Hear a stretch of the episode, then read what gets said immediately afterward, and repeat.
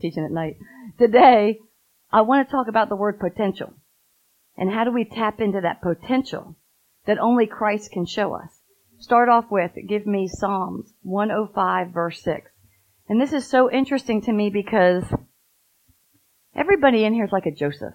And I don't know how many people know about Joseph, but Joseph was this great kid who God gave him a vision.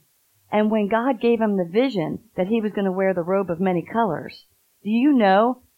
And he told everybody about the vision. Everybody wanted to do bad to him. His brothers sold him as a slave. He ended up having to work in a house, Potiphar's house, and be trained on a skill, on a craft. And then he ended up getting arrested and living in jail for many years. Now here is a chosen favored man of God, right? And then he actually, and then he actually then gets out of jail and then the Egyptian Pharaoh put him at the right hand of serving and, and, and, and leading his country. And then here's what's even more awesome. He was a slave. And when Pharaoh set him free, he still decided to stay and do the work he was called to do. See, we live in such a easy, fast gratitude, gratitude, like, um, uh, it's not gratitude. Um, gratification, thank you. We live in such a world where gratification, we just want what we want. And God is not in that. He wants you to have the desires of your heart, but He's not into you doing it your way. I laugh because if we can get a grip on this, do you know what I mean? And really get the principles of Christ, then we can actually be processed into the potential He created us to be because everybody has something to fulfill on this earth that Christ already predestined and planned for you. He did it for, you can read all through the Bible. Every character had something predestined for them to help move the kingdom of God on earth. And so it says in Psalms 105, 6, this is when David wrote a psalm and he was writing about Joseph. And he was saying, you children of the, of his servant Abraham, you descendants of Jacob. Psalms 1, 6. I was like, that is so not right, but that's good. 105:16. It says, for he called, he called, God called for a famine on the land of Canaan, cutting off its food supply. Alright, give it to me also in the Amplified. This is what's so interesting. When we get to a place where God has put us, the first thing we experience is famine. Okay? It's going to be the first thing. Canaan was the land where God took the Israelites, and that was their promised land. But the moment they got in the promised land, they experienced what? Famine. Okay? So it says, He called for a famine. God called for the famine. Ugh. And when He called for the famine upon the land of Egypt, He cut off every source of bread. Okay. We are born into this earth in a natural form. We have a body. We have a heart. We have a soul. And we have the, the Holy Spirit wants to possess our heart so we can know what God has for us. When God is leading you into the land, the promised land, out of bondage, the first thing you're going to experience is famine. I know that this is, this is the best chart. We all have a kingdom life. We're all to be living the kingdom of God. The kingdom of God is at hand. God wants everybody to live in the kingdom. But the first thing to do to live in the kingdom, you have to accept Christ in your heart. You have to confess Him with your mouth and then as you start seeking the kingdom, God will start showing you who you are in the kingdom. But before that, we live in offenses, past unforgiveness, fears, hurts, and we have the power of God in us. But we're living in such darkness of selfishness, we don't even know what our real potential is because we're not willing to go through the famine. The famine is a very tight and narrow place. The word says it's a narrow place and very few find it. I like that. We have very few today. Meaning what I'm trying to say is when you're going towards this to find out your spiritual potential of what you're called to do out in the marketplace, man, it, it's going to hurt. I mean, I know because God took me from one place and took me from another and it became very narrow. And I kept thinking nobody else is going through this. But the best thing is, is you can think nobody else is going through it, and there are other people going through it. God wants to awaken the spirit and stir the spirit inside of you So he can say to you, arise and go and do what you were called to do in the spiritual sense of your being and the natural sense of your being. And so, I love this because to do it, he is going to cut off every source of bread. That means everything that fed your belief, everything that fed what you believe you're to be, he has to start cutting it off. It says many will have to leave mothers, fathers, daughters, wives to enter the kingdom of God. You actually have to leave people's opinions. You can't, I mean, I'm looking at an army person, right? When you are in the world and you are growing up and you choose to join the army, right? This is the same thing. Tell me that, what's it called, basic training? They're going to teach you their way, correct? Okay.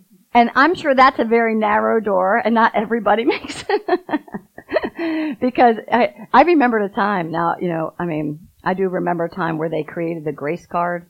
Do you know about that? Where like the military would have to go and they'd have to go through this training and change, but it was becoming so intense that the that the government, the politics had to come up with this thing called the grace card. So if they were picking on you too much, you could hold up the grace card and the person would have to stop harassing you. Do you know what I mean? Or stop working. Everything is a mindset. I remember that and I kept thinking, wow, how do you get broken if you have a grace card? You know what I mean? But yet the beautiful thing in Jesus Christ is the moment you break is when you receive the grace of God. See, God can only work at us he brings us a famine to break us. And sometimes we don't want to go through the breaking. But right when the breaking happens, boom, you have entered into a kingdom, an enlarged place where you can experience the promise and potential you were called to do. Do y'all get this? But you've got to cut off the sources of bread. I'm telling you, when the military take those people in, they're not allowed to bring clothes, right? They can't bring their mamas. They can't bring their wives. They can't bring anybody. And it's, it's, it's so amazing to me how the military is so great for men. You know Israel? Israel, my sister in high school dated a Jewish, I went to a very, very highly populated Jewish area. And, uh, she dated a Jewish boy. And, um, well, when they got to graduation, he had to break up with her because he had to go back to Israel and serve two years. See, isn't that amazing how they set up something good to take young men, make them serve, something they didn't really choose to serve. But all they're doing is working out a behavior, an understanding, a discipline in you. And so I thought that was really awesome when I got that revelation that Israel, that's really cool. They make sure all their men serve. I think it's women now too. Have to serve two years to be advanced onto whatever they're to do in their life. But that's, they're all going to serve that. And they're going to learn how to serve their nation. So it's so beautiful. So how many people want to really tap into some potential? Because that's what I want to hit today. I know everybody sitting here has tapped into a measure of potential because the Spirit of God is in you. And if the Spirit of God is in you, it's always pushing you to do something that, and that, that's your drill sergeant. Your Holy Spirit is, is your drill sergeant. It's so awesome. So I'm teaching a lesson that really kind of hit me. God created mankind to have the potential of leadership. So each and every one of us has the potential to be leading something for Jesus Christ. You're either going to have a wicked ruler or you're going to have the, the uh, Jesus Christ in your soul ruling and reigning so you can do what you were called to do. What is the meaning of the word potential? Potential is a powerful force still in a state of dormant. So think about it. That means there is a dormant, untapped potential in you that you've actually got to work within yourself to build. So it's dormant. It's not that you can be born and you, come on. Let's think about, I, I love going to elementary school days. The kid that was really popular, it was easy for him to have friends. The kid that was good at sports, it was easy for him to get picked on the, on the team, right? These were all their natural what? Abilities. A true evangelist? Man, they're gonna be the popular kids in school. Because they were already given the natural gift in the earth to draw people. But until they tap into the potential of what God wants them to do, which is to draw people to Christ, well, they'll never be happy. They'll always draw the people, be the life of the party, and then be depressed the next day. I mean, we have to be able to look, I was a school teacher for 11 years, and when I would look at my kids, I would identify them by earth, air, water, and fire. That was just my best way to do it. You know, my little water learners were my emotional ones. You know, they're just all over. Like you spill glass of water, water's all over, right? And they cry a lot. But I saw I wasn't going to try to make them not be that way. Because that was really what their nature was. And then you got my, you got your, I got my earth learner, immovable. No, Mrs. Breon, that is the rules. You know, and they're, they're bringing the rules back to you. and they've got to do everything by the book. But I can't put them down because that's what their natural what? Gift is. And then you have my fire. Those are my kids that just have the passion that they think they can break every rule to get it done. And you have to sometimes let them do that because they can get it what? Done. Do you know what I mean? And then I have my, and then I have my little air learners that don't know who to believe. they'll become this one day, they'll become this the next day. That's because they have so much fear, but yet they have so much love to keep people together. They just don't, they're trying to keep everybody, they're my peacemakers.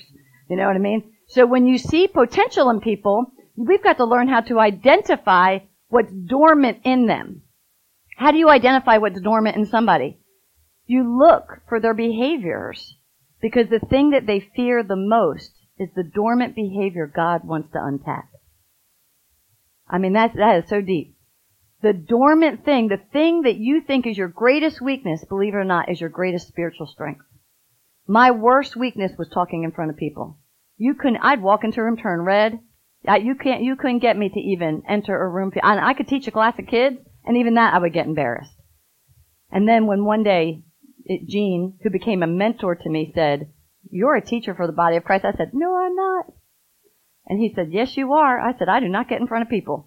And he was like, yeah, that is, that was an untapped, dormant potential that I had to actually grow in Christ to be able to teach a class. And so even though you can go to school and be something of quality, doesn't mean that that's what you are in the spiritual realm. Okay? So, I want you to keep this. It's dormant. Okay? It's something that has power to become great. Something that is possible, something that is probable, and will likely happen, but has yet to come into existence or have life. Potential exists only in the possibilities and not in the reality. Okay? I've already taught this. When you are running a business, you're running people, you're in charge and you're leading people, reality is what? Their perception perception of what they believe is their reality, whether it's true. It's not true. God, that's why the Lord, He said in His Word, He said back in the old times that one day a book would be created. And it would be created with the revelation of the Holy Spirit. And God would use the Holy Spirit through men to write the written Word that is the true living Word of God. And when it was written, it would be given to us as a manual of truth. That means there isn't anything that doesn't exist in the earth that you can't find the truth in here. You can't, I mean, it was awesome. Last night I taught a class and I taught about the controlling spirit in your soul. And it was awesome. I asked everybody, have you ever heard of Ehud? And nobody raised their hand. And these are people that read the Bible. Ehud was a judge that was put in place to help kill the controlling spirit. But when we went back and we broke down what steps did they take, man, watch the open potential that's going to happen with the people that sat there. Sometimes when we just know the right thing to do and we know the truth, how many when you know the truth you don't want to you want to apply it, right? You want to apply the truth. And when you apply that truth, then you can break off the darkness that covers the hidden potential in you. That's why we have to spend time in the Word. If people don't spend time in the Word, you don't know that you have to go through a famine. See, now I know this because I've been through the famine more than once. And then what I love about it is when I see somebody else going, I'm their best cheerleader. Because I know the outcome. The outcome is, if you're going to go through the famine, the famine's purpose to cut off everything that holds back your hidden potential. The hurts that have been inputted in you. The fears, the unforgiveness, the pa- offenses. Do you know the word says we are not to be offended? Because if you know the truth, you won't be offended. And then I was like, God, how does that work? And then he showed me if somebody is offended, then they don't know something in here. So don't get mad at them. Do you know what I mean? Hear my voice and I'll try to help you teach them. But you can't, you can't get mad at them. Because that just means they don't know him. Even Jesus, when he was on the cross and he had the two other criminals behind him, one said, hey, I want to go where you're going. And the other one spit in his face. And God, he just looked up to him and said, Hey, forgive him. For why? He does not know me. He does not know you. And anybody will only act out of truth because everybody in here wants truth. Everybody out there wants truth. But they're trying to find truth in other doctrines. They're trying to find truth in other ways when the only way to find truth is to go through the famine. You gotta go through that tight, narrow place so you can enter into the promise that you were created to have. And you know what it says? It says we all came from heaven. Your spirit already lived in heaven and it was already imparted in you when you were born. You came out a living spirit. But then God says, when you choose me, when you choose Christ in your heart, there's a moment you choose Christ in your heart and you know when you do. You choose Him. Now He has a job. He's got to bring back to your remembrance what you were called to do. So there is no mistakes, like Joseph. Joseph saw, he knew that he was going to wear a robe of many colors. He didn't know it was going to be for in Egypt, in a land of bondage, in a land of idols, in a land of everything that's not God. But that's where he was called so he could bring the truth. And people started to trust Joseph so much that they knew he had the living word in him. It didn't make a difference if it, the, the presence of God was still on mighty man in the Old Testament to show us a way, to show us a way. So, with that potential, potential cannot be opened up without famine. And I know that's a hard thing to teach, but it's the truth. when you get some high, I'm telling, okay, this is also another thing. My daughter's stepson, Jennifer's son, just went into the military. And it was awesome because this kid was doing drugs, he was doing everything, and he was, but yet he wasn't ready to find God yet. So that's what I loved about the military. Something in him said, I'm going to join the military. Got totally cleaned up. This kid does not drink. He does not do drugs. He's now on the right path so he can receive truth. Did you get what I'm saying? We can't even hear truth until we go through a famine of things taken away from us. And see, we can do two things. We can just give it up or we can fight our way. And if we fight our way, then you are, it is like a pinball machine and you're doing your best to slap the pads to keep that ball from not going down. But ultimately it has to do what? it has to go down if you know a pinball machine, which I know is really outdated for the kids today. But you know the physical, when you would see it, and you would be so pressured, you'd be slamming the side of that, trying not to get the pinball to go down. But praise God. It is important for us to know that there are two types of potential in us. There is a natural potential, natural potential, spiritual. I'm going to define them. Natural potential is what everyone has when they are born. It is inherited it is particular to that individual. Okay, that's what's so beautiful. It's irrevocable, the word says. Your talents that you are already good at, God gave those to you as a gift the day you were born. It is natural. It is irrevocable. They can never be taken away. Now that's really powerful. Each and every one has a natural gift that they can't take away. So whatever you choose to do in your, your job, whatever you choose to do out in the marketplace, you're really kind of doing something that's of your what? Natural ability. Something that piques your interest. So you're out there doing it, and that gift is irrevocable, whether you use it for God or you do not use it for God. It still is going to, God gave you that irrevocable gift so you can succeed in the natural. Isn't that awesome? Sometimes we gotta figure out what is our natural gift. Sometimes we're confused of what even is our natural gifts because you're so used to conforming to the world and what people want you to be, you haven't even tapped into who you really are in the natural. And so this is where we've met people in this ministry. We've met people in business that come in and they're like, well, I did this because I became a doctor because my mom said if I became a doctor, well, then that's what you do. You become a doctor. But they say they don't really like it. But they actually hone in and do that. But it's not, it's not spiritually feeding them, nor is it motivating them. Do you know what I'm saying? How many times have you did something because you know you were asked to do it versus then you knew if you were supposed to do it. You get what I'm saying? It's two different mindsets. The Lord says that we either conform to the world or we be transformed by our mind being renewed in Jesus Christ. Well, this is where when you decide to accept Christ and you're like, I want the change, bring on the famine. You gotta say, bring on the famine. Do you know what I mean? And when you bring, and you say bring it on, you're gonna go through a lot faster than somebody who says, hold off the famine. hold off the change. Because God is trying to transform your mind to know your gifts naturally and spiritually. So naturally, there are already things that work good in you. I've met adults that have done things all their life and you can see what their natural potential is and they can't even see it because they've been so told to be a certain way. And we got that's a, that's one of the first things you have to break. Spiritual potential is received only when you become born again. There is no spiritual if you are not born again.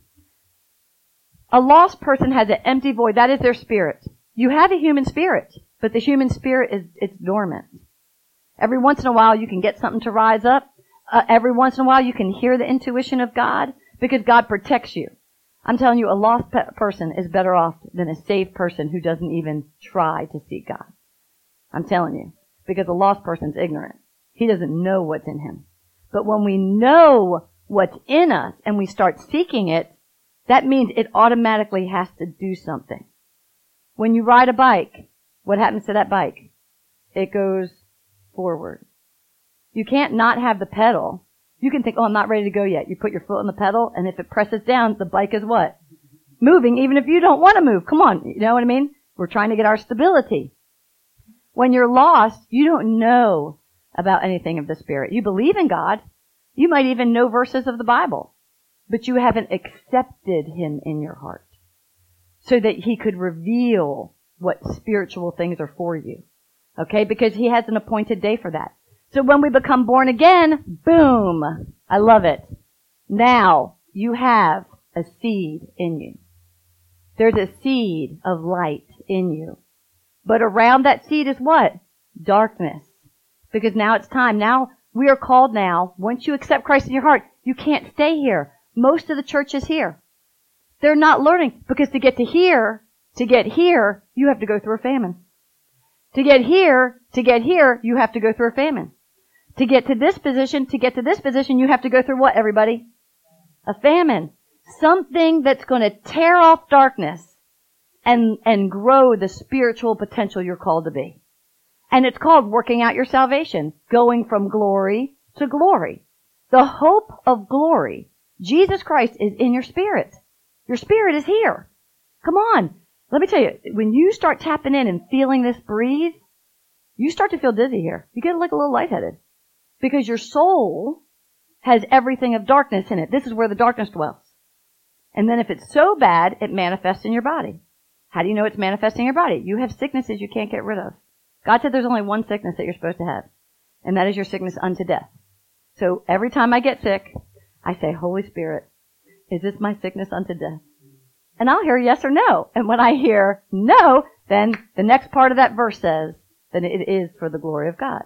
It doesn't mean that I won't get sick. It just means that when I get sick, if it's not my sickness unto death, and I ask the Holy Spirit, because He's the, the Word says He's the, He's the source. He is the knowledge of all truth. You gotta cut off all bread and get to the Holy Spirit. Because that's where God speaks. So He gave us that gift when Jesus was resurrected, the source that speaks to you. Come on, you all hear voices in your head. There are voices of darkness, or there are voices of the Spirit of God. And you have to choose which one to do. He says, I put before you every day life and death. Come on, everybody, does everybody have a choice to make today? Everybody has a choice to make today. So he puts before you life and death. And so when he puts before you life and death, you have to make a choice.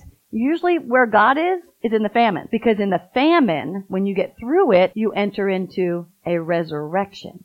Okay? And this is what I, this is the best way. I, I cut this out. I call this. It's like a little cup, right? in here, when you're given that light, it starts pushing you because it wants to better you in the potential that Jesus has for you. But you have to go through what? A narrow door, very narrow place, which few people are willing to do it. But then on the other end, he fills you with more of him. And if he fills you with more of him, then that means you can see him more. That means you can hear him more. That means you can experience and know what you're to do when you're, when the choice is put before you. And that, that is what it says. We are not to be a lazy bride of Christ. We are to say, hey, you're going to start what you finish because the word said he is the alpha, the omega. He's the finish, he's the starter and he's the finisher of life. God only looks for us not to be perfect. He's looking for us, are we willing to go through the famine? So we can get the increase. And you know, I, I do like using this military example right now. Because if somebody goes through, how many, how many weeks of um, basic training? Ten weeks. So if they're willing to go through the famine, give up everything, after the ten weeks, what do they get? They get a resurrection. They get put what? They get responsibility put on there. You don't think they feel good? Come on, they feel good because they really were put through being stripped of everything. That's how it works. I love how the military sets an order. That is what Jesus is trying to do in the spirit with us. But guess what? Jesus doesn't want to do it where we, he wants to pull out all the offenses. See, the military is working to get you disciplined. See, in the natural, we got to learn discipline. But in the spiritual, we have to learn obedience to love. Because to go through the one to, to know your untapped potential, he's going to do it through love. Where when you become broken, you're serving him. You're going through the famine because you love him. You're not going through the famine because you love your wife. You're not going through the famine because you love your mom. You're not going through the famine because you love your job. You're not going through the famine because you love money. Because that's exactly what he's pulling out for you so that when you do gain more of him, he gives you more to steward in the world. Same thing in the military. If you're disciplined and you do well, you get more rank. If you get more rank, you get more authority. If you get more authority, you get more ability to make choices for other people's lives. And see, that's the same thing in the spirit. God wants to say, He wants us to want the spiritual untapped potential. How can you draw people? The most biggest honor we have on the earth today. Jesus said the highest honor we have is to bring disciples back to Jesus. So Jesus can bring them back to the Father and reconcile them so that they'll know what their truth is. Do you know how many people die and never tap into their spiritual potential? They die. And how do you know? They're miserable. They're, how, how many people have you really met an angry old man? And why is he angry? He's only angry because he never seeked the kingdom of God. He could know God and he could go to church every Sunday. But that doesn't mean he seeked the spiritual potential because it's the only thing it says. The word says, I've come to give you eternal life. Great. When you get saved, you get eternal life. You never have to move from that position. And when you die, you're going to heaven right here. That's, isn't, that nice? Right here. You could stay here the rest of your life. But if you never move to the next movement God moves you to, what's going to happen? You're going to die in all that darkness. You're going to be miserable. We feel good when we move to the next place.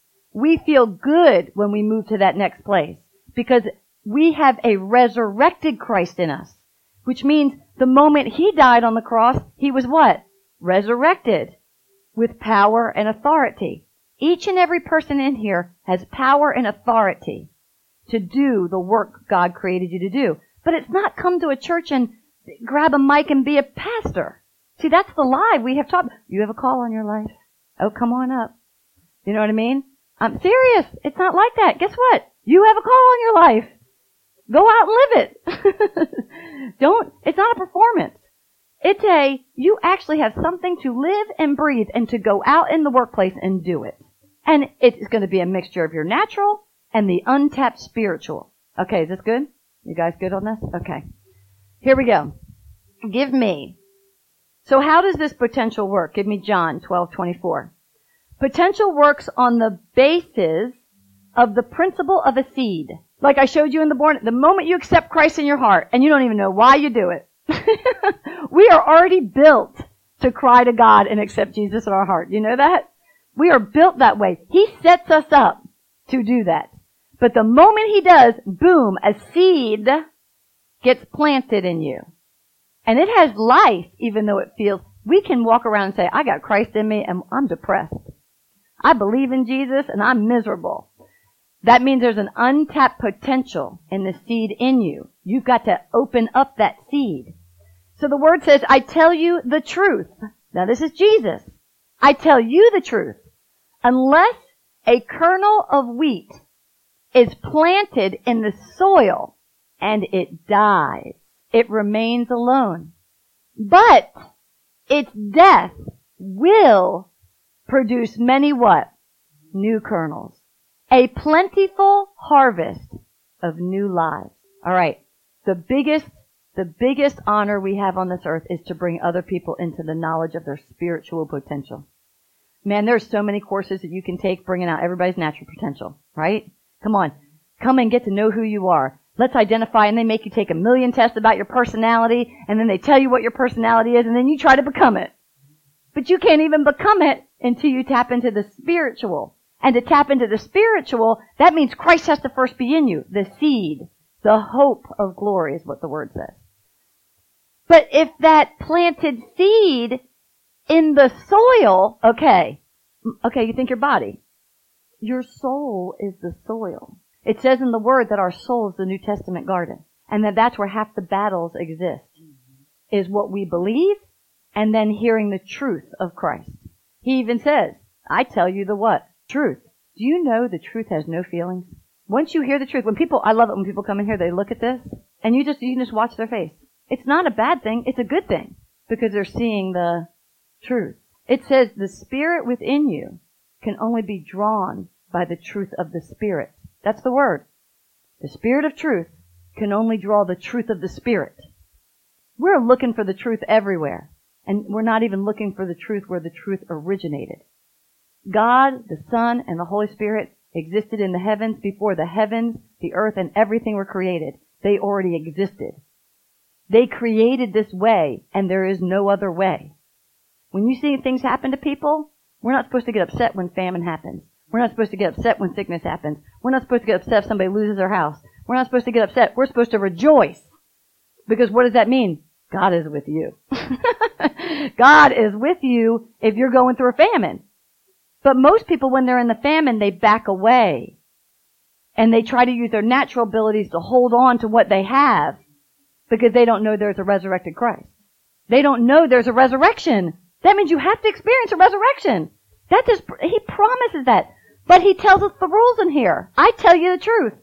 Unless a kernel of wheat is planted in the soul, okay? So the seed of the Holy Spirit has to plant a word of God in the soul. And that means your soul has to die. You have to die to what you believe, and you've got to believe the word he is teaching you. But if it dies, if it will die, if you will die in your famine for the lie that you have in your soul, okay, then guess what's going to happen? You will produce much seed. You will have a harvest. Okay, so let's put it this way. When people are choosing to believe in Jesus or to believe in what's a Muslim, Buddha, whatever. Do you know what I'm saying? Sometimes we have to, the only way to identify that Jesus Christ is truly God is to take His Word at His Word and then ask the Lord to process you in that Word. And you're going to experience the death, but you will experience life. But if you go and you pray to a statue like Buddha that has no power, has no word, but yet you're doing the form of putting the oranges and putting whatever, you know what I'm saying? And you're doing its rules and regs. You're not having to die. It says if you do this, you'll already succeed.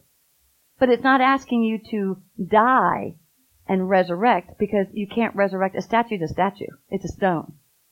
Statues are made of wood and stone. We actually make the temples. The God says in the word that our body is the temple of God. We hold the Holy Spirit. He said it is so sad when people don't take it. They don't take what he wants to teach and take you into. You actually, we make our bodies temples. We carve them up to be the way we want them and we start idolizing our own body instead of idolizing the one who created it and saying, hey, let's do this. And there's a force that starts generating you that pushes you to do the truth. Come on, everybody's told a white lie. So when, if you were to say to yourself, this week, I am not going to tell a white lie. I am not going to lie, right? You can conform yourself to that, but it's going to be so hard. But if you say, Holy Spirit, in the mighty name of Jesus, your word says, never lie to a brother. Never lie to a brother. Always tell the truth when asked. Never lie to a brother. And you say, okay, Holy Spirit, I give that to you transform my mind. I'm planting that word in my soul. Now it says you're going to be what? Tested. But yet, the moment you're facing the test, if you say, in the name of Jesus, the greater one is in me than I am in this, I can't do it. And then all of a sudden you find yourself telling the truth. And then when you're done telling the truth, you can't even believe you did it. Do you get what I'm saying?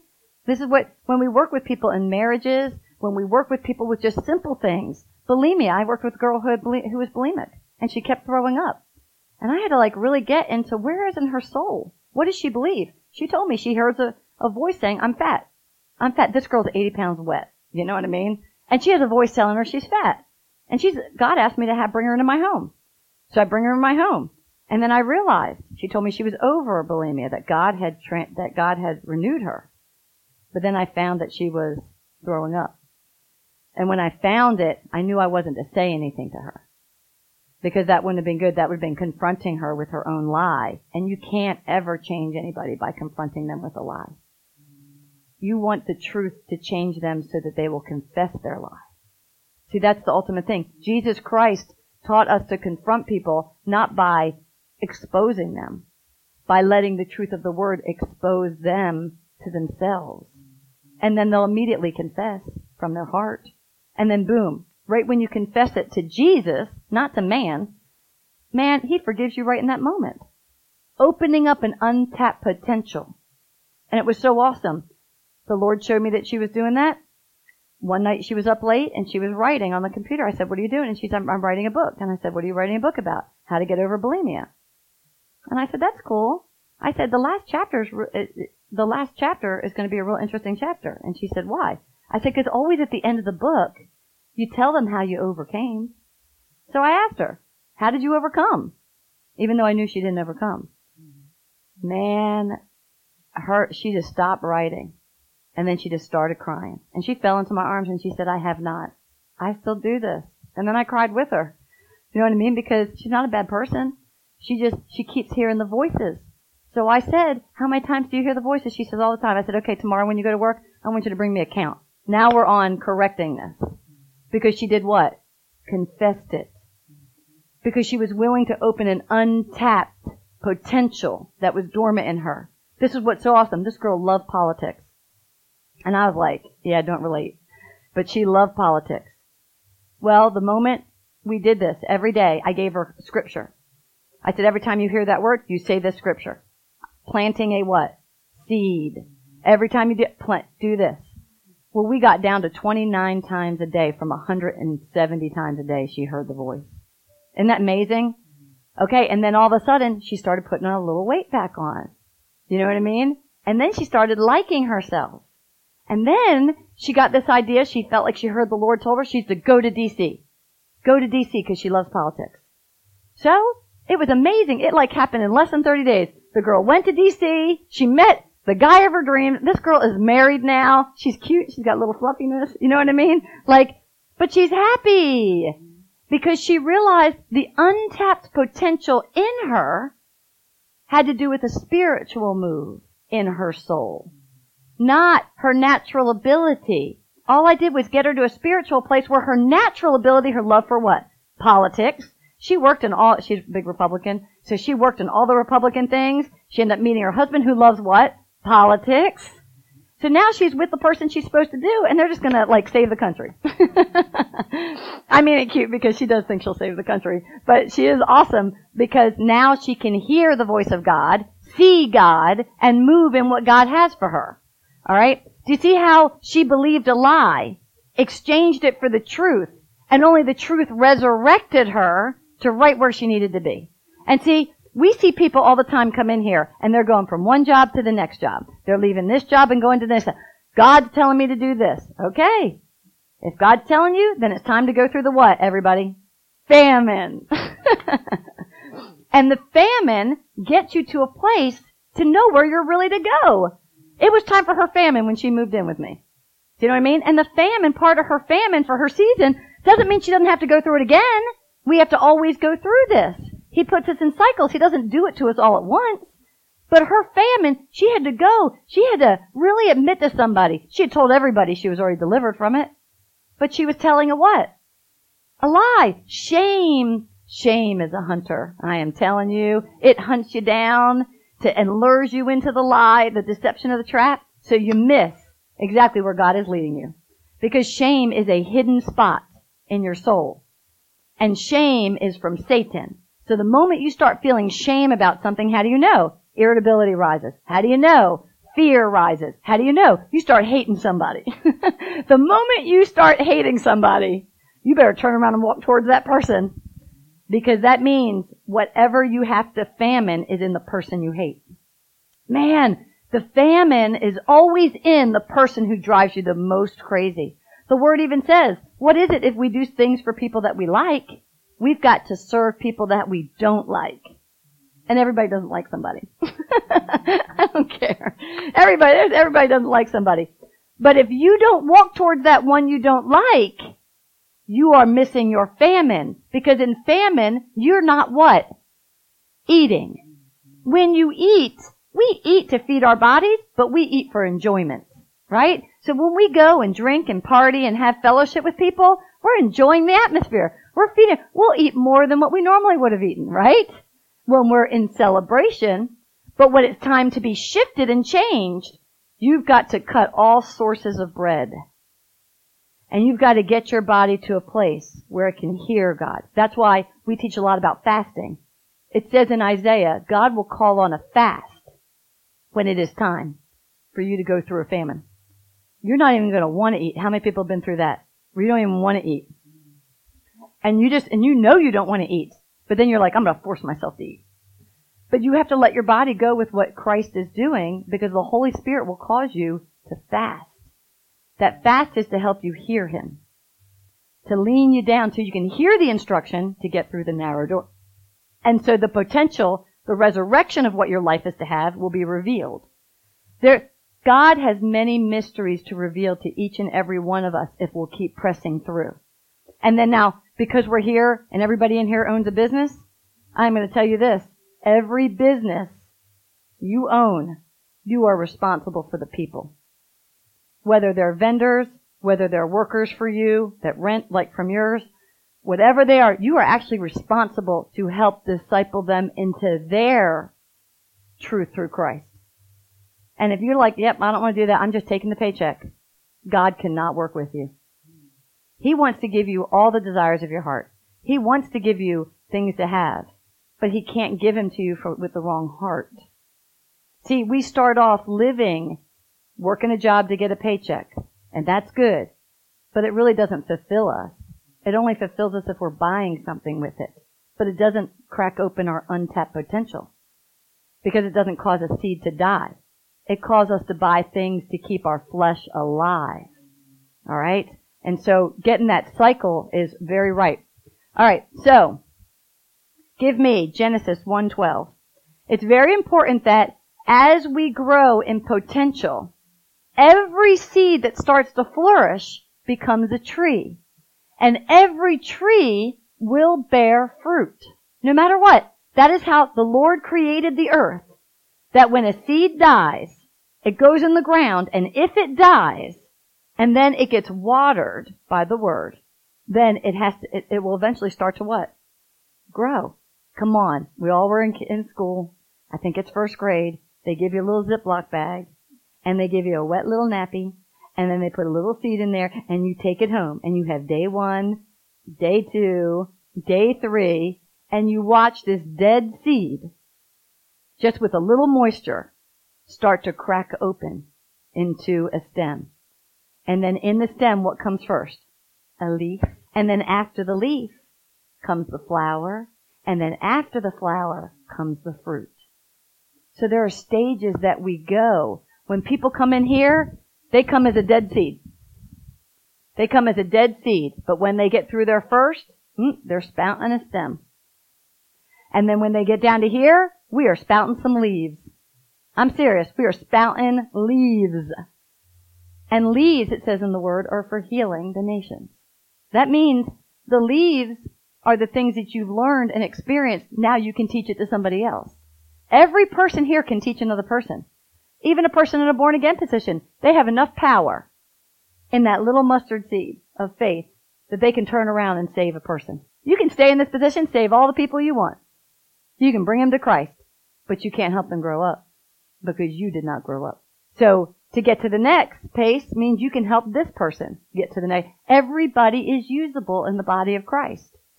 But you can't teach somebody to grow up if you never grew up. You can believe, but you can't teach somebody to mature in it because you haven't matured in it. It says when it is your time to go through the famine, God puts you in a place and He surrounds you with a cloud of witnesses. It's in Hebrews.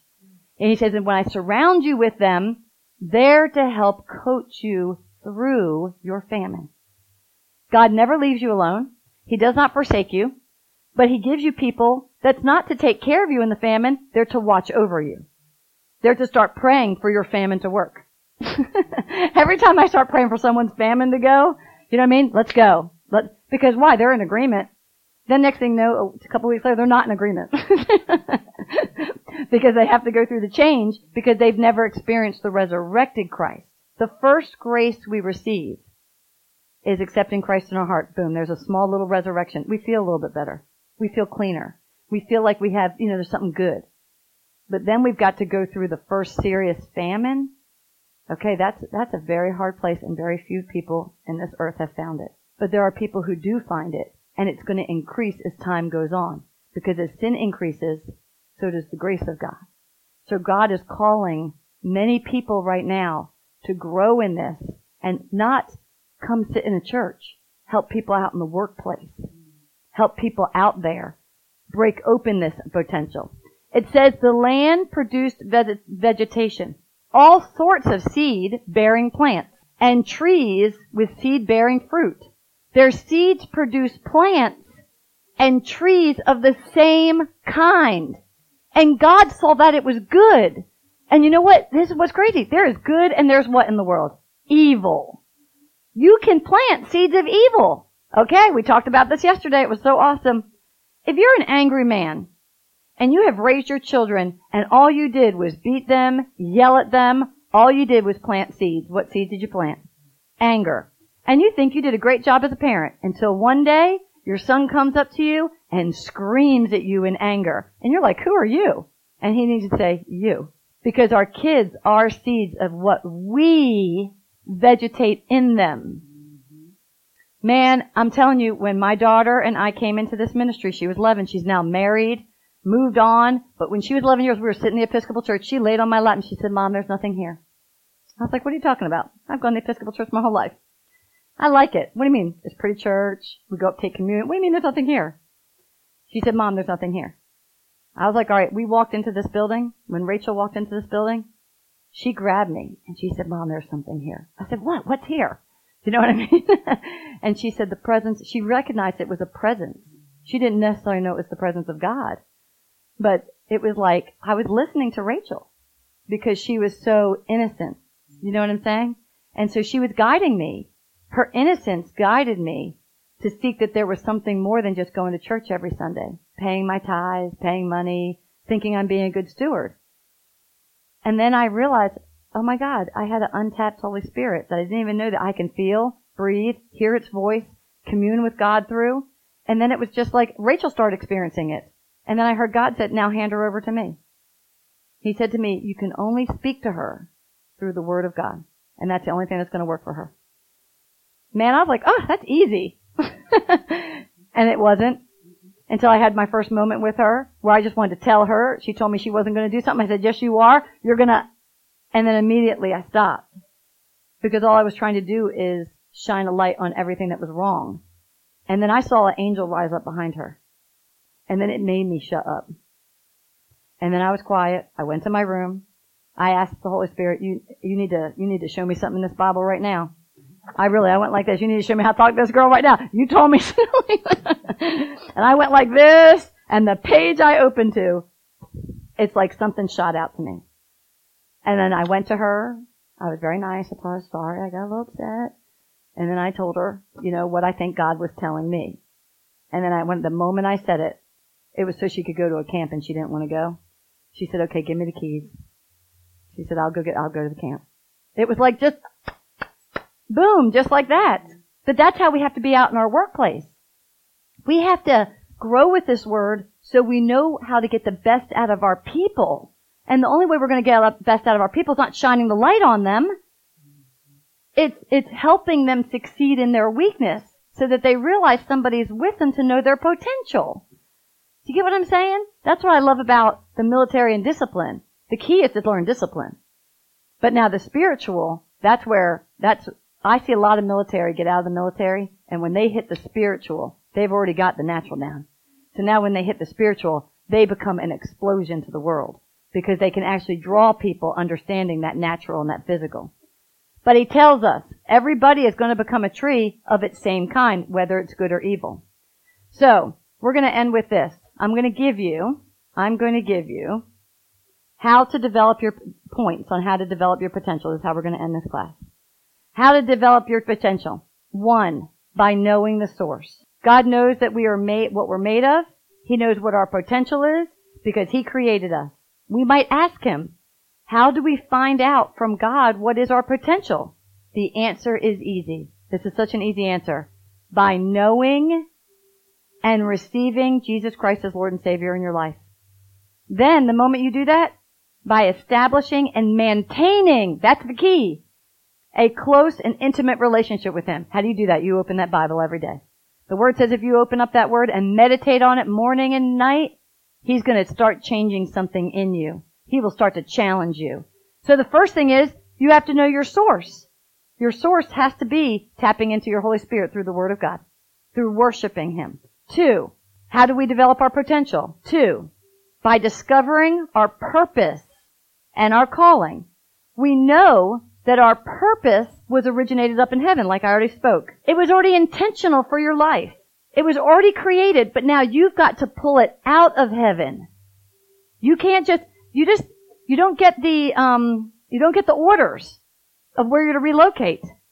You actually have to spend time with Him, and then you actually extract out of heaven your next move. And the whole time you're pulling it out of heaven, the Word says there are three heavens. Heaven on earth. We're living it right now. Heaven on earth. Second heaven is Satan's heaven. It's darkness. His only job is to get you not to hit the third heaven.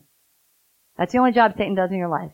To make you so miserable that you will not read the Word, you will not seek God, so you don't pull out what's stored up for you in heaven.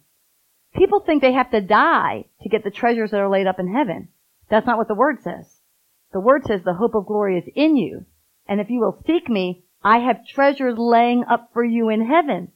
The treasure is the excellence of the truth of your life, of what you're to do next. But it, the moment, ah, the moment you start seeking this and growing that seed, tapping open that seed, darkness comes and does what? Attacks you. Because the enemy does not want you to get the treasure you have laid up in heaven because he doesn't want you to experience a resurrected life. So you have to be able to know you've got to get up into that third heaven.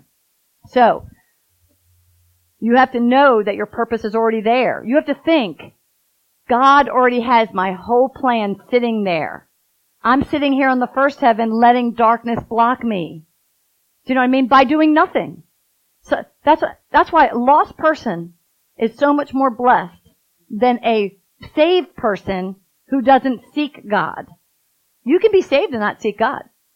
You, people just think, oh, I got saved. Now my life will be great. That's what I thought. Ah, I'll be saved. This is good. But that's not how it works. You have to continually seek Him to extract what's already planned for your life. It's already established. Everybody's already called. But we can't receive it until we develop that relationship. If we want to develop our potential, we must know the purpose we must know the calling and we must know the will of God. And you know what? Guess what it says in the word the will of God is? Because that's you're asking. What's the will of God? It says God wants to give you all the goodness that He has stored up in heaven to you. But He said the first thing you have to do to get in my will is to thank me. It says the will of God is to give praise and thanksgiving.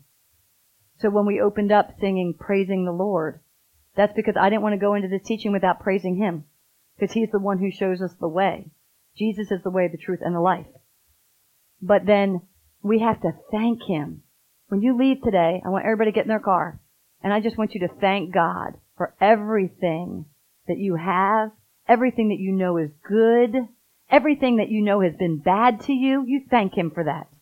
Because if anything bad happened, He was just trying to get you into a what? A famine.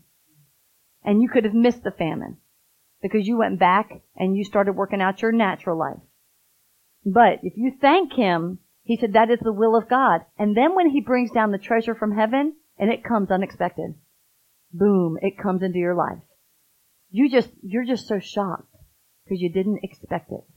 This ministry has been called We Give Cars to People. And when we give cars to people, they never know they're getting them. And we don't judge them by how good they're doing or whatever. We sat in a tabernacle table, which um, Ray is on, and so is um, Shauna. And somebody had said God's going to give away a black car, a black vehicle to somebody. So Gene C.E. Hall took it very seriously, and he kept kept praying.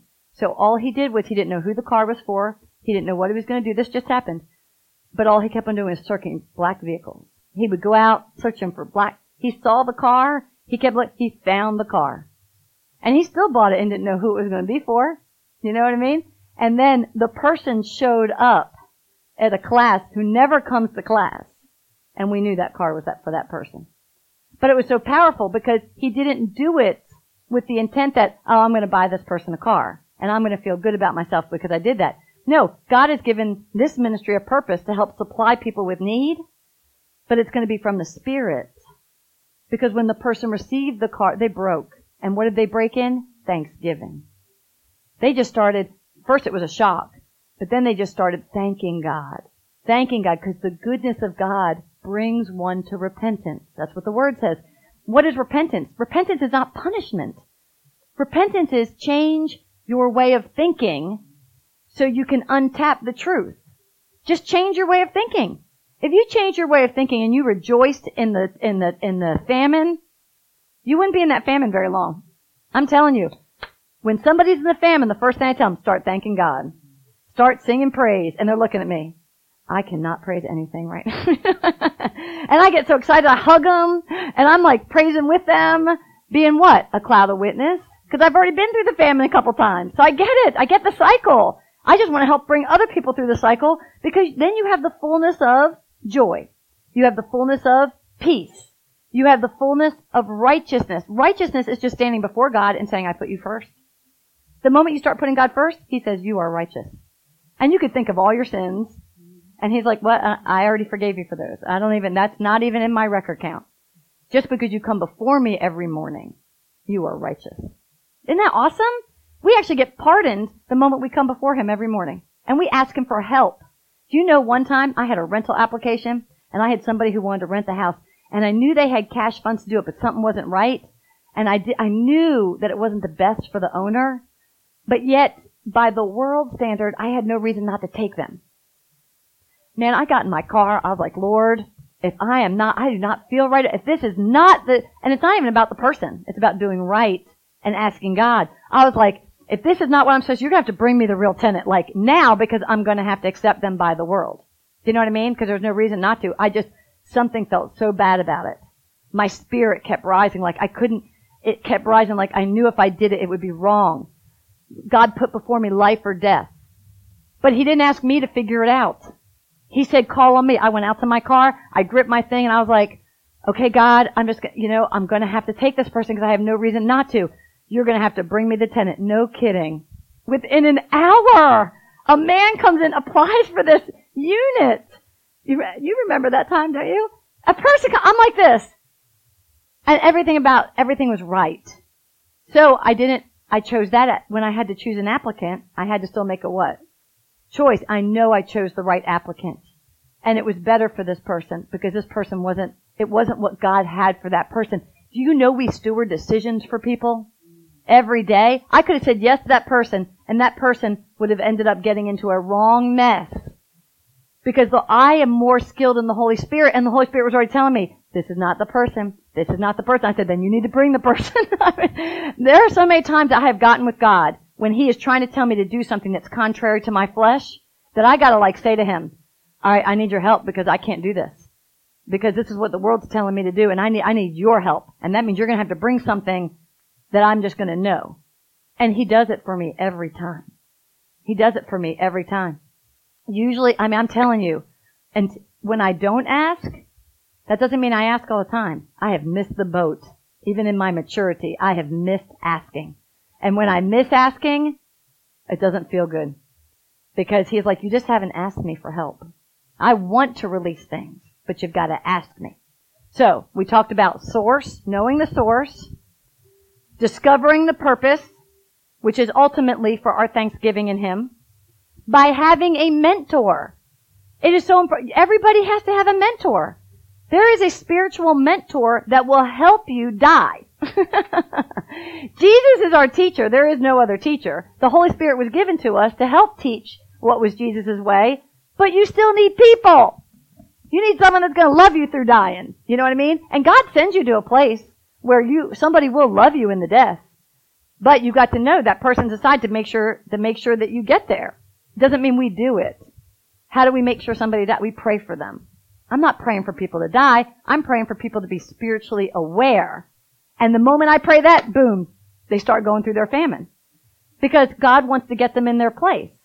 Do you know what I mean? So it's not, we're not praying specific for people. We're praying for them to work out their salvation. We're praying for what God wants in their life. And when they go with it, you have to go with it like a wave. You just gotta slide down that little slippery slope and just let yourself just go with it. And the more you can find um, joy in it, you're going to experience the resurrection. But nobody can do it by themselves. God never sent a man to do this alone. Even when he pulled Moses out of Egypt, he sent Moses to Jethro's house, who was a priest out in the wilderness. For 40 years, nobody heard from Moses. Nobody knew who Moses was. He sent him with somebody that made him work the land, made him grow, make him help serve another family. Just like Joseph. Joseph was taken away as a slave and then had to serve Potiphar's house. That wasn't his choice. It wasn't Moses' choice. Moses heard the Lord say, now leave Egypt and now go to this land. I will bring you back to save my people. Now get this, to bring many people to salvation. I'll bring you back to Egypt when you're ready. So think about it.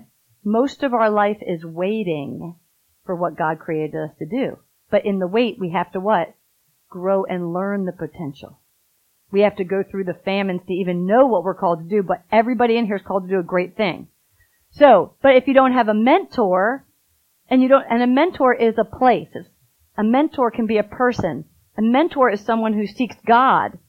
And it's important, like we have, we like it when our men get together, because you know what? Women, the word said there are two functions, man and woman, right? Together they are them, is what the Bible says. So you and your husband, you're them. okay, so a man's function is to carry a vision. A woman's function is to help a vision. Do you believe that? So the vision a woman sees is connected to the man she's to serve. And usually the man knows that that's his wife. Because there is something, and the woman knows it's the man, because she will die to serve the vision in that man. And the woman will lay down her life when she sees that the man is living for the vision of Jesus Christ. When people struggle with their wives serving and coming into alignment with their thinking, it just means they're not thinking in Christ. Because the moment they think in Christ and God shows them their potential, watch your wives change. I'm telling you, we see it all the time. When a man takes his position in Christ, it's like you see the little lights go on in the life, like, I'm attracted to you now. Do you know what I mean? I'm serious. A wife is attracted to the vision she's connected to. We don't even know why we are. The testimonies of how people, when I do marriage counseling, I always say, tell me how you met. I'm looking for it to align with the word. One marriage couple came in, and it was so awesome. They were so fighting. They even like threw stuff at each other's car. You know what I mean? Like they get started getting physical. So they came in the conference room, and I had them on both sides, and I'm like, and the parents call me, and they're like, help my son get a divorce. I was like, well, I don't believe in divorce. I said, but, you know, I can't decide if it's God or not. Only the Word will be able to do that. And she's like, well, I want you to counsel them for divorce. I said, well, let me just counsel them and let me see where it goes, right? So they come in the door and they hate each other. Totally hate each other. And then I had to ask, I was like, you guys have Bibles? Both answers were what? No. Okay. So I was like, and they hate each other so much, I was like, Holy Spirit, what do I do? Right? And he said, put your Bible on the center table. So I put my Bible on the center table. I asked them if they had Bibles. They said no. I said, okay. Can you both agree that this could have truth in it and could answer your questions? And they said, yes, they did. And she said, I've just never opened a Bible. She never even accepted Christ in her heart. But yet she was open, right? So this is appointed time. He had already accepted Christ in his heart. So I said, okay. They sat down. I said, well, tell me why you married her. You know what I mean? And you know what he said to me? He said, I married her because I thought she would make an excellent mother. Check. Come on. I was just like, and that he's like, I made a mistake. But he said she would make an excellent mother. And I was like, that checked in my spirit. And then I turned to him and she said she felt secure. And uh, then I turned to her and I said, why did you marry him? If you guys hate each other, why did you, why did you marry him? Let's get to what you really, she said, when I looked at him the first time, and they're looking mad at each other right now, she goes, I felt so secure that I thought that everything was going to be good in my life, but I'm definitely wrong on that. But that was the right answer. Check. A woman has to feel secure with the vision that's in the man. So I knew their marriage was of God. It didn't make a difference if they had God in their marriage in the beginning. They married each other for the right spiritual reasons. And no kidding. They were listening to me and they started moving closer to the Bible. Closer to the Bible. Closer to the Bible. Closer to the Bible. The parents were shocked. She accepted Christ in her heart and then I told them, now your job is going to be to live by this word, but it's not going to be easy. I said because he has the vision and you're to help him. So that means you both have to right now work on your relationship with Christ. Well, anyway, it's been the best testimony. They've been married for like five years. They have two children now. They're very happy. Like it, it, it gives me joy to see that setting a legacy, which is why we go to work every day, is to help people come into what they're supposed to do. And do you know every time you do that, God lifts you up into the heavenlies and he gives you something of a treasure in heaven because you served him. I didn't have to spend that time with those people, but when I did, I felt an elevation when I went to worship God the next day because God was pleased that I helped pull somebody into his kingdom. But I'm not sitting there trying to make a count. Does that make sense? There, it says in the book of life, there already is an assigned job for you every day. There is an assigned person for you to encourage every day. There is something assigned for you to do for him every day. And he puts it before you every day. You either choose it or you don't. We all miss it. I still miss it. I have days where I still miss it. But when I recognize we're to build a legacy and we're to keep building people, man, it says that when you get to heaven, wait till you see what God has for the one who seeked him on earth. Christ said, you will do much more than what I did on this earth. Because we have, Christ came as the blameless lamb. He had no sin. We are born and we have what? Sin. So when we choose God and we choose to do His purpose, He's going to uncrack a potential because we chose even in the darkness. And we didn't have the power. We didn't have what Jesus had in Him. We have it, but we didn't have it the level Jesus had. Do you get what I'm saying? So we will do so much more for Him in this time. So everybody needs to surround themselves with a mentor, with a mentor. It's so important. Please put up Ephesians 4:11 and 4:12. We also need to know that we have to be in the right place. We have to be cultivated. Those are the important things. You have to be at the right place and the right time. You have to be cultivated in the right place and the right time. And this is where everybody should be. Now these are the gifts Christ gave to the church. Everybody in here is the church. So everybody has gifts here. These are the gifts. He gave some to be apostles, some prophets, some evangelists, some pastors, some teachers. Their responsibility is to equip God's people to do His work and build up the church, the body of Christ. So when you tap into your natural atten- your natural ability, when you tap into that natural ability, what you do outside that door, then you tap into your spiritual ability, which is it? Are you an apostle? Are you a prophet? Are you a pastor? Are you a teacher? Are you an evangelist? Which one are you? Because everybody's something. There, it, but not everybody's going to function in these because they won't take the call. I had to learn I'm a teacher. I'm a teacher. I can pastor.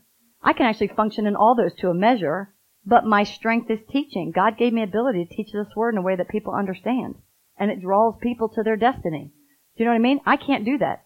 Only the Spirit in me can do it. But once I said yes to it, then He started maturing His own gift. I can't mature it. He did it. And how did He do it? He put me in such sanctification. He said, when you choose this, I will set you apart. And I will set you apart just like he did Moses. Set him apart for 40 years in Jethro's house. I will raise you up, then I'm going to bring you back to the people. And when he brings it back to the people, then that is where God starts giving you the treasures that he has lined up for you in heaven. Do you know, this is so funny, and I don't know why I'm saying this, but this is true. If you want a jet ski, I want you to think about this. And you have looked at the magazine of a jet ski, you're like you do a car, and you're like, I have to have that jet ski. I have to, I want that jet ski. Who put that desire in your heart? If you want a jet ski, God put the desire in your heart for a jet ski. Alright? So that means one day you're gonna get a what? A jet ski. You didn't work at that. Now, if you think all your friends have jet skis and then you want a jet ski because your friend has a jet ski, who put that desire in your heart? Satan. But if something starts in your heart and saying, I want to have that jet ski, you know God's had to put that desire in your heart. And that means one day He's going to give you that desire because you've done His work. See, He doesn't pay you to do His work. He actually blesses you so you can bless somebody else because the jet ski isn't for you. He puts the desire to have a jet ski in your heart so that when you go use that jet ski, you will do the will of God, which it is to thank Him and then to honor Him. And then when you're hanging around somebody at the marina with the jet ski, you start ministering to Him. Do you get how God works? God, when we pick the desire of our heart, but we don't let Him give us the desire of our heart, that tells you what kingdom you're in. You know what I mean? If you want the big house because everybody has a big house, then guess what? That desire was not God. But the good thing is the word says, I will use that for your good. Okay? And usually he's going to challenge you in that area in your famine. So we have to think about that. We live. God doesn't want us living in two kingdoms. He wants us living in one kingdom. But this is where God, He knows we, we do tend to live in two kingdoms because we're learning His kingdom. We're learning the potential. So remember, today's lesson, the purpose is there's a kingdom life for everybody. You have your natural abilities and you have your spiritual abilities. You've got to start seeking what is that, what is that ability that you're supposed to be doing? Where has God placed you? But it only can be cultivated in a place where the presence of God is at. Because if there's no presence of God in your life, then it's hard to hear Him. So in this ministry, we teach everybody to read the Word, come on in here to the classes, feel the presence of God, rest in the presence, and you'll start learning your abilities more. You know what I mean? And God did put us on this earth to enjoy it, not to suffer in the famine. The famine, it says, is only to be but a breath. Now let's think of a breath. Everybody breathe in. Now breathe out. That was really fast, wasn't it? That's how fast your famine can be when you yield to it. It's when you fight it. You're like holding the breath, thinking that you're gonna, you know, win the game of holding your breath under the water the longest. Okay? But you really are just what? Dying. So, was this good for everybody? Okay. A good reminder of when uh, we have a purpose out there in the marketplace. And in that, God's got to cultivate it. So let me ask everybody to stand and we're just going to pray. And then I'm going to dismiss. I want to thank everybody for coming today. And I just want you to close your eyes. It, the word says that when we raise our hands and we close our eyes, that we are in the full surrender to God. So when we close our eyes and we lift up our hands, I'm asking everybody to lift up their hands as much as they can. Because I know sometimes that can be hard, but if you lift up your hands, Father, in the mighty name of Jesus, Lord, we lift up our hands and we surrender our hearts to you. Lord, we thank you for the word that was presented today. Lord, we thank you for the truth that you revealed in your word. Lord, we thank you for showing us through your son Jesus Christ the way, the truth, and the life. Lord, as we raise up our hands and we surrender to you and we leave this building today, we will honor you and we will give thanksgiving to all the things that you have put in our life, whether good or bad. Lord, we will honor you in all things that as you present what comes before us, we hope and be guided to choose life and not death. Lord, help us not to speak and to guard our lips before we say anything to another human being, before we consult you. Lord, help us and guide us to the way in which you want us to go in cultivating the Spirit of the Lord. Lord, give each person the desire to open their Bible and to be led in worship and fellowship with you. Lord, I thank you for the testimonies and for the miracles and for the re- revelation that you are going to impart on the people today. Lord, we honor you and we lift you up in Jesus' mighty name. Amen.